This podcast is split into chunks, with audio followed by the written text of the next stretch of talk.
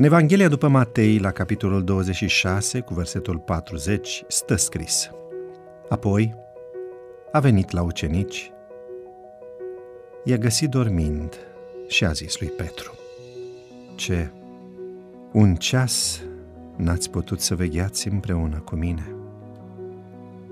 Mai multe cuvinte importante și pline de înțelesuri presară relatarea rugăciunii Domnului Hristos, făcută în grădina Ghetsemani. Tulburarea și tristețea sa, cererea către Tatăl, dacă este posibil, depărtează de la mine paharul acesta. Sau supunerea față de voința divină, facă-se, spunea Domnul, nu voia mea, ci voia ta. Momentul înspăimântător în care soarta neamului omenesc atârna în balanță. Există în această relatare două cuvinte ce apar în scrierea lui Matei repetate de două ori, care sunt încărcate de multă sensibilitate și semnificație. Împreună cu mine, sufletul meu este cuprins de o întristare de moarte, rămâneți aici și vegheați împreună cu mine. Stă scris în versetul 38.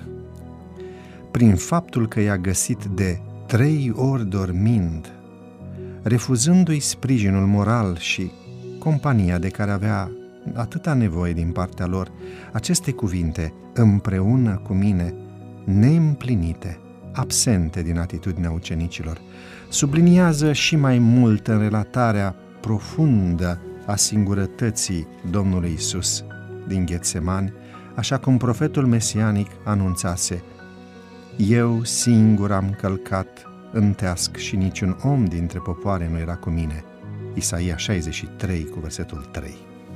Atunci când ne simțim singuri, fără sprijin omenesc, când ajutorul sperat nu a sosit, atunci când nici familia, nici prietenii, poate nici biserica sau chiar nici pastorul nu ne-au ajutat să depășim problemele, când ne purtăm singur crucea, în liniște, sângerând pe dinăuntru, fără ca nimeni să-și dea seama, fără ca nimeni să ne întindă o mână de care să ne agățăm, un umăr de care să ne sprijinim, să nu uităm, dragii mei, că există un Dumnezeu în ceruri.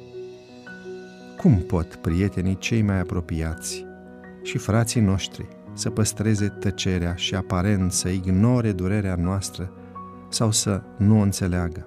Să nu uităm că Dumnezeu ne cunoaște suferința, că nu suntem niciodată singuri, că El merge întotdeauna alături de noi, în spatele nostru, cu brațele iubitoare larg deschise pentru a ne prinde în cazul în care vom cădea. Că putem vedea urmele pe care le lasă în urma urmelor noastre pe pământul udat de lacrimi, și chiar dacă nu vedem decât două urme de pași în loc de patru, să nu credem că suntem abandonați, pentru că atunci Isus ne poartă în brațe. Dragii mei, Domnul nu va dormi, așa cum au adormit ucenicii în noaptea marii suferințe a Domnului Isus. Da, cum spune Psalmul 121, versetul 3, El nu va îngădui să ți se clatine piciorul, cel ce te păzește nu va dormita.